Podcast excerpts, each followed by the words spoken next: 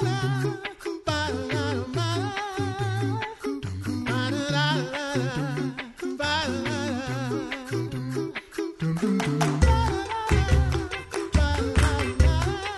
listening to the Coffee Hour. I'm Sarah Gulseth. And I'm Rachel Bomberger, normally co host of the Lutheran Ladies Lounge, but sitting in for Andy Bates today.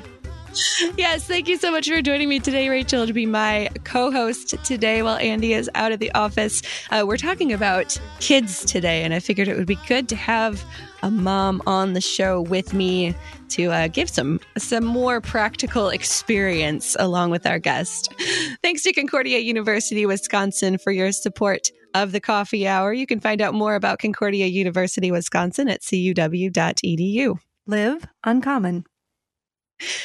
Joining us today to talk about kids and summer boredom, which I think is a really fantastic and applicable and relevant topic for right now is Anna Mussmann, homeschool mom of four and author of a fantastic recent Lutheran Witness article online, Making the Most of Your Kids' Summer Boredom. Thanks so much for joining me today, Anna. Thanks for having me. I'm excited to be here. So this is a this is a great article. Lots of of practical advice, uh, but also some really solid uh, theological reasoning for for what it actually means to be bored and what you can do about that with your kids. So, first, uh, let's talk about healthy boredom. Is healthy boredom actually a thing? And I would say yes, as long as we define it. Because when we talk about boredom, we tend to mean one of two things. Sometimes we mean just a feeling, which is very subjective. You know, somebody feels bored, whether or not they should. And then sometimes we mean a situation that is not stimulating or perhaps not meaningful. Like there are jobs that sort of legitimately might be boring where it's sort of a meaningless job and you're just doing you're sitting there doing nothing. But I think boredom, the feeling is it's something that we need to be able to work through just like a little bit of good stress we need to be able to work through a little bit of stress to take a test or give a musical performance or go out and meet new people. And, you know, we need to be able to work through a little bit of muscle fatigue if we're exercising. And mm. those aren't things that we necessarily seek out for their own sake, but they are very much part of being able to do a lot of really good things. And we need to be able to handle them and embrace them in order to to enjoy these good things. So yes, boredom can be very healthy. I'm so glad you say that because I often tell my children that there are certain things that you will never learn, whether it's learning how to whistle or um, build a treehouse, if you're not a little bit bored. Nobody learns to whistle if they're not bored. Um, but I, yeah, so, but they always sort of look at me funny when I say that. Oh, mom, because they're uncomfortable with boredom, which I think is a very societal thing in this little moment in history we're going through right now. Why are we as a culture so uncomfortable with being bored or being alone or being quiet? Oh, what about that just gives us a bad feeling? Yeah, yeah. I mean, I think we're out of practice. We're very conditioned and really misconditioned by the artificiality of modern life in some ways to experience this constant stimulation. We're so used to that. I mean, especially as adults or older kids who have screens, but younger kids too. You know, there's always something going beep, beep, beep, or pop up mm-hmm. notification, mm-hmm. whatever. And we're so conditioned to that. But I think it also says something about the state in modern society of most people's spiritual life and their mental state that we're avoiding ourselves and we're probably mm-hmm. avoiding the Holy Spirit. You know, if we can't sit quiet in a room, that that does suggest that we're not comfortable with that space in which you know the holy spirit could give us I could could be you know trying to reach us without all the the you know the noise of life in the way or we're not comfortable with our own thoughts. Mm-hmm. following up on that um what are this if we're not comfortable with ourselves what does that say about us spiritually? And and why is this a message that is so hard for people to hear I, I wonder if to some degree, like the way our society has rejected the idea of sin makes it harder to just sit by ourselves because when you sit by yourself, we often do start thinking, you know, thinking about how we've done things, thinking about our, our future plans. And there can be discomfort if we have that peace and quiet to think about our own lives. If if we can't say, oh, those things that I feel bad about that I've done, those are sin and I will repent of those, those can be forgiven. I mean, that can be a major barrier to be able to, you know, sit around and, and be quiet. But also sometimes we just don't know what to do with that time. We we haven't really invested in bringing into our minds rich ideas or theological truths or scripture verses that we know by heart that we could be thinking about. So there is this kind of sort of odd silent static going on in our brains when we sit there because we're just not used to having to, I, I could say, having to entertain ourselves, but also just to think, you know? Having to keep mm-hmm. ourselves company, perhaps. yeah, yeah. And it, it's uncomfortable. It can be uncomfortable. And society is very much on this track that anything uncomfortable should be fixed. Mm-hmm. Yes, I loved your line in the article where you said, cited a study that said that three fourths of men and a quarter of women preferred to give themselves painful electric shocks rather than be left in ro- alone in an empty room for 15 minutes. That was, I was surprised it was only a quarter of women, honestly. But I think that number may be in flux. Yeah, yeah. I mean that that's quite that really says something about our ability to like actually just sit and think. Mm-hmm. Mm-hmm. What does our culture around us tell us about things like boredom, uh, especially for our for our younger people, for our kids? Uh, what does our culture kind of kind of nudge us, prod us to think about something like boredom, or, or sitting alone with our thoughts, or not having a gadget in our hands? yeah, when I think in addition to the idea that discomfort is bad and the idea that what young people want is constant fun and stimulation of a certain kind. There's very much this subjective idea in the world that if we don't enjoy something, then it must not be for us. You know, that's not my thing. You know, if I don't like it immediately, then it's not a good thing for me. Versus, you know, the older idea that perhaps you know, if we come and see a beautiful picture or listen to music or hear the Bible and we're like, oh, that's boring.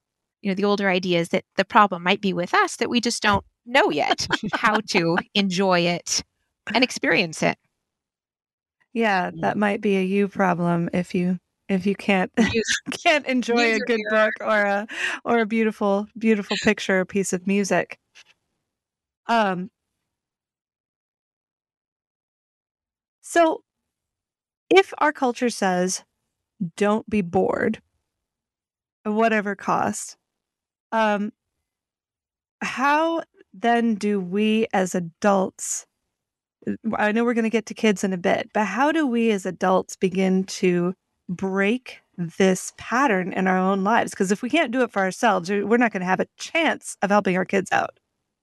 Right right and that's that's a really good point because you know, we say things to our kids, but what they really learn is they learn from watching us and they see what we actually believe by what we actually do. You know, that shows what's what we really think is true. And and you know, we're the ones who model how to love the right things. You know, C.S. Lewis talked about the idea that education, the, the goal of education and the purpose of education is to train the affections, to teach human beings to love the things that they should love and to hate the things that they should hate.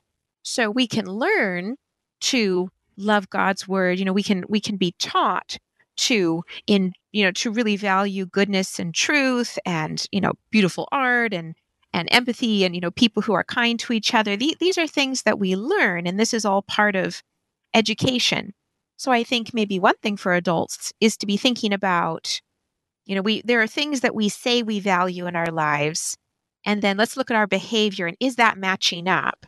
And think about, you know, or do we intellectually value things, but in you know, kind of at the gut level, heart level, action level, we don't really like them? And that might be something that we need to try to take some little steps to change. And a lot of it is just habit, you know, what we're used to. Mm. There was a guy who I, I heard about a long time ago who apparently he decided to live with the Amish for a while. Hmm. And he, you know, had always always wondered how is it that they can work in long sleeves out in the summer heat, long pants. You know, they're covered up and they're working out there in these really hot temperatures. They have no air conditioning. He kind of figured like, well, that's them. you know, normal people can't do that. but as he was out there with them, you know, he started in the spring when it was cool and the weather heats up a little bit and you get used to it and it heats up a little bit and your body gets used to it and he was actually able to work out in the fields and it was fine. You know, he was able to live this life. And then at some point, he had some sort of health issue come up and he had to go into a hospital with all the AC. And once he'd been in the hospital for a couple weeks in the AC, his body got so deconditioned, he just couldn't go back into the field in the hmm. heat, in the long pants. And I, I think there's a degree to which we've we train and condition our minds and our habits you know we can be we can become more or less used to focusing on something meaningful and difficult yeah mm-hmm. no that that conditioning is important even if it just even if you just start with saying for 15 minutes i'm going to just be quiet be silent and you'll be so twitchy for the first few days of trying that but if you don't manage to get your own boredom problem un- discomfort with boredom uh, under control. You can't just tell your kids, I guess, to um, go play while I sit here and scroll my phone. Yeah, and definitely. That doesn't work. mm-hmm, mm-hmm. Yeah, definitely. And it'll be harder for you to try to guide and encourage their play anyway, because you won't be, you know, you, you won't be available. Your mind will be on your phone. Mm-hmm.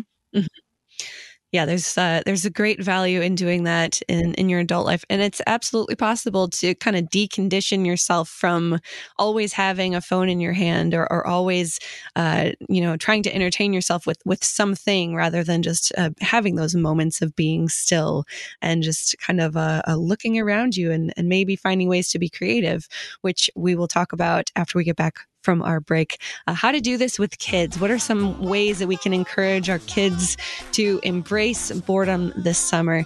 Uh, we do need to take a quick break. We're talking with Anna Mussmann about her article in the Lutheran Witness online, Making the Most of Your Kids' Summer Boredom. You're listening to the Coffee Hour. I'm Sarah Gulseth. And I'm Rachel Bomberger.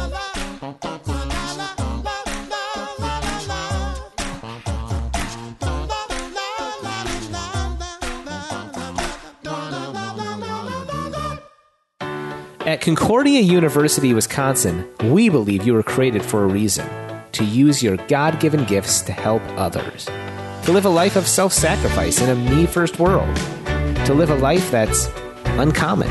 Whether you're taking one of 50 plus online programs or learning with us in person on the shores of Lake Michigan, you'll be equipped to make an uncommon impact. Learn more at cuw.edu. Concordia University, Wisconsin. Live uncommon. Welcome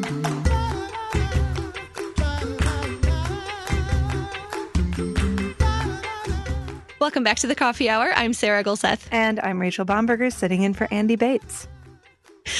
Thanks, Rachel, for joining me today. We're talking with Anna Mussmann about her recent article in the Online Lutheran Witness, Making the Most of Your Kids' Summer Boredom. Uh, and this is uh, also, even if you don't have kids, if you're a young adult, uh, if you if your kids are already out of the house, these are great things to think about, uh, especially if, as uh, as all of us tend to I shouldn't say all of us. There are a lot of us who tend to rely on our, our phones or our gadgets, um, other things to kind of uh, uh, displace that boredom in our lives and kind of embracing the boredom, the silence, the, the stillness in our lives can be a good thing for all of us.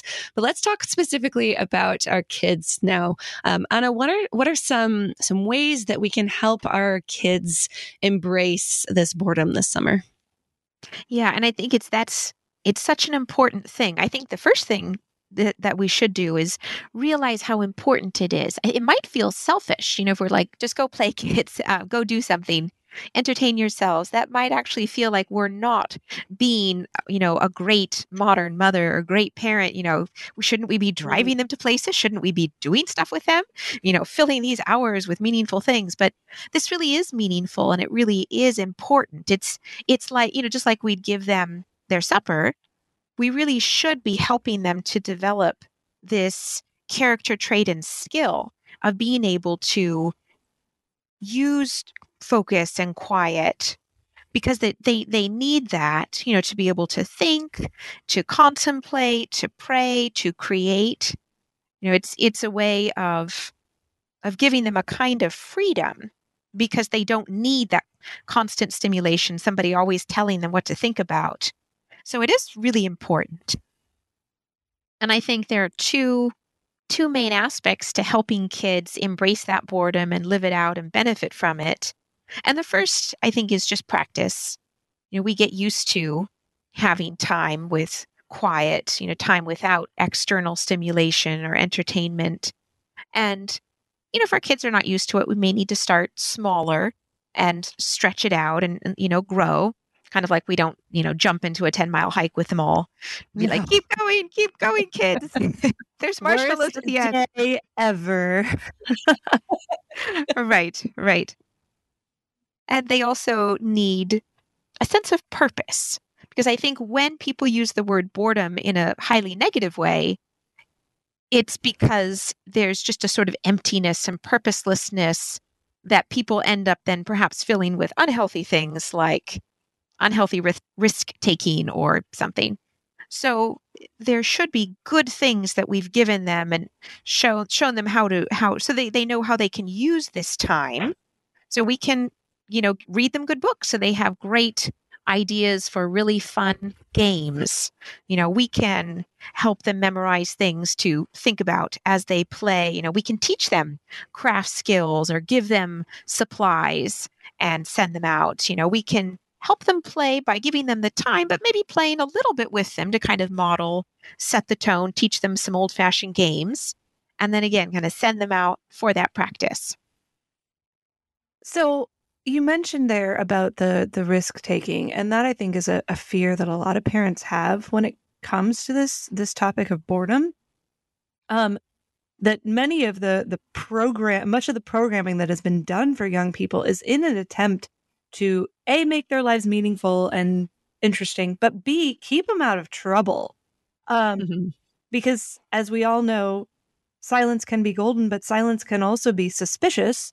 Um, how do you mitigate the risk of children set loose to be bored, doing some mischievous or even destructive things with that boredom? Right, right. I mean, there's the old saying, you know, idle hands are the devil's tools, and Oh, yes. an idle mind is the devil's workshop. But there is a difference between idleness and unstructured time. Mm. So I think again it's it's important that we are truly giving them good things to do. And you know starting with a very small child you know I'll see parents say to a restless roving little boy toddler who's going around doing naughty things like don't don't don't maybe they'll put him in a timeout and then let him go. But what you they really need to do is say okay you know sweetheart come over here. Here is some play-doh. You're going to play with this play-doh and you're going to do this and that you know, maybe even say, I'm setting this timer for five minutes. You're going to play with the Play Doh for five minutes while mommy stirs this thing on the hot stove, and then we can do something together. You know, we can start with young children, giving them that structure and giving them something good to do with that time. And then as they learn those skills, you know, we can give them more and more freedom. So when we're giving them their healthy summer boredom, it doesn't necessarily mean that we're withdrawing ourselves completely from their lives and off they go and we'll see them at supper. If they haven't sort of earned our trust, we Mm. don't know that it will go well. I mean, I think it's very helpful to be sort of invisibly present. You know, you have the Mhm. windows open, you're listening, you are aware of what they're doing and and you know, you as as the parent or mom are not on your phone so you're you know what's going on you pop in and out give them friendly support where they need it you know maybe bring out some cold drinks if it's a hot day and be be involved in what's going on Right. So it's not unsupervised. Un- it's unstructured, not unsupervised. I guess is is the goal here. Yeah, within reason. And I mean again, you're we're working towards the goal of, you know, children at some point. It would be great if you can they can go up to their rooms and craft for the whole afternoon and you don't really have to worry about them. Maybe you check briefly here and there or they go out into the woods and and they do their thing and that's great. But again, you know, we're we're working up to that. Just like you might work up to having your kid be a successful driver and, you know, drive to the store alone. You know, it's there's a lot of preparation and training and building of habits that that help them get there. Mm-hmm. What are some ways to to teach children to um, to observe, to to think creatively? Uh, so often, if if we're if we're watching screens or something or or having too much of the of the do this do that and not allowing them to to think freely what are some ways to uh, help them to observe and to to think creatively about the things that they're they're seeing around them every day i think the biggest thing is is again thinking about ourselves first and thinking about mm-hmm. how do we treat the natural world and the physical world you know and are we interested in it? And you know we we can choose as adults to get interested in it to be mm. interested and to model that. And so that we can be like you know so we we're take we're out somewhere walking along the porch and we see a bunch of ants and you know we stop and oh look at those kids and where are they going? And let's figure that out. And you know are they carrying anything? You know how big are they? And you know we we are we model genuine interest in these things and we model paying attention and we don't discourage their interest because often what kids notice and want to think about isn't necessarily the exact same thing that we as adults think is sort of important. So true. yeah. Oh, that's a wonderful rock, honey. You know, that's I love your piece of gravel. Why are we collecting acorns again? Yes. Um, and I I know that these principles they they scale up and they scale down according to our age. I'm wondering how you would apply these principles. I live in a duplex right now. And so this whole let them go play in the woods thing sounds great in principle. But you know, how do you apply these principles in a variety of settings and with a variety of people? Um, since not all of us have this I mean, safe outdoor space, honestly. Boredom is really easy to mitigate in those circumstances, but how do you adjust for your own setting? Right. I think one question to ask ourselves is what are arenas in your life where children could have the independence to be thinking and creating and trying things for themselves? And it could be cooking you know, sometimes as modern parents, we're a little bit over scared of knives or heat or things like that. But we can choose to slowly teach our children how to use kitchen tools appropriately. And we can start them on, you know, very safe recipes. We can teach them how to cook and then give them a little freedom of like, okay, honey, you know, can you make lunch for everybody? Or why don't you help me choose, you know, the dessert and then you make you make the dessert. We can involve kids in not just doing those those tasks but being responsible for them in a fun in a fun way you know and kids can get really get involved there. And that that's that's a good use of time. You know there may be crafts. We can give them freedom with crafts.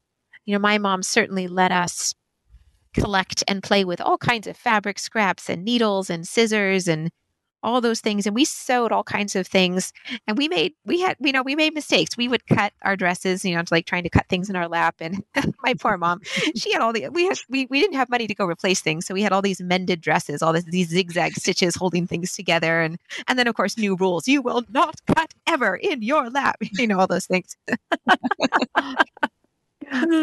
But it was it was really good. It gave us a world to explore even though she actually wasn't super comfortable with a ton of you know outdoor physical freedom at a young age but like she found this this other arena for us and i i think most families can do that mm-hmm. i think so yeah, I know my whenever we visit my nieces and nephews, uh, the youngest ones love to help me make my breakfast smoothie in the morning, and they are so willing to get all of my ingredients and help me put them in. And but they've been raised in this in the in what we're talking about this this culture of of encouraging them to be independent, to, to try new things, to be creative. Uh, and, I, and, I, really love that. How are there some ways that, that you've been able to implement these things with your own children, Anna? Well, one one thing that we do, which is really helpful for me as a mother, and I think for them too, is we do quiet time every day. And we've done mm-hmm. this from the very beginning. Like when they were little, I just put them in their beds for naps, and then they would stop sleeping, and I would just let them have some toys in their crib, and they'd still do about an, at least an hour in the middle of the day, and they could play with whatever toys, and and they you know they got used to it. And since then, they still do. You know, they can take books, they can take games, they can do whatever, take what they like they go up for an hour and entertain themselves and come back down. And I think it's been so good for them. There have been times when it's been a little difficult. You know, people, is, is the time over yet, mommy? but you know, it's it's really, I think, increased their focus and their interest in a lot of those activities. Like you know, you, you one of you mentioned whistling, and yeah, it's it's the kind of thing when when you have this time dedicated to that kind of activity, you are bored enough to to sit and learn how to crochet or to whistle or to play, you know, board games against yourself or against your imaginary friend, and and that's good. Mm-hmm. Mm-hmm. I love it. Uh, these are all such uh, such good insight into uh, just finding new things to do, uh, encouragement to be creative, uh, to embrace that boredom a little bit in our own lives, uh, and helping our, our kids embrace that as well. Thank you so much, Anna, for joining us today on the Coffee Hour to talk about uh, helping embrace helping kids embrace boredom this summer. Thanks so much for having me. It was a lot of fun. And thanks, Rachel, for uh, joining me to co-host today. Oh, always the best. Thank you. You've been listening to the Coffee Hour. I'm Sarah Gulseth, and I'm Rachel Bomberger.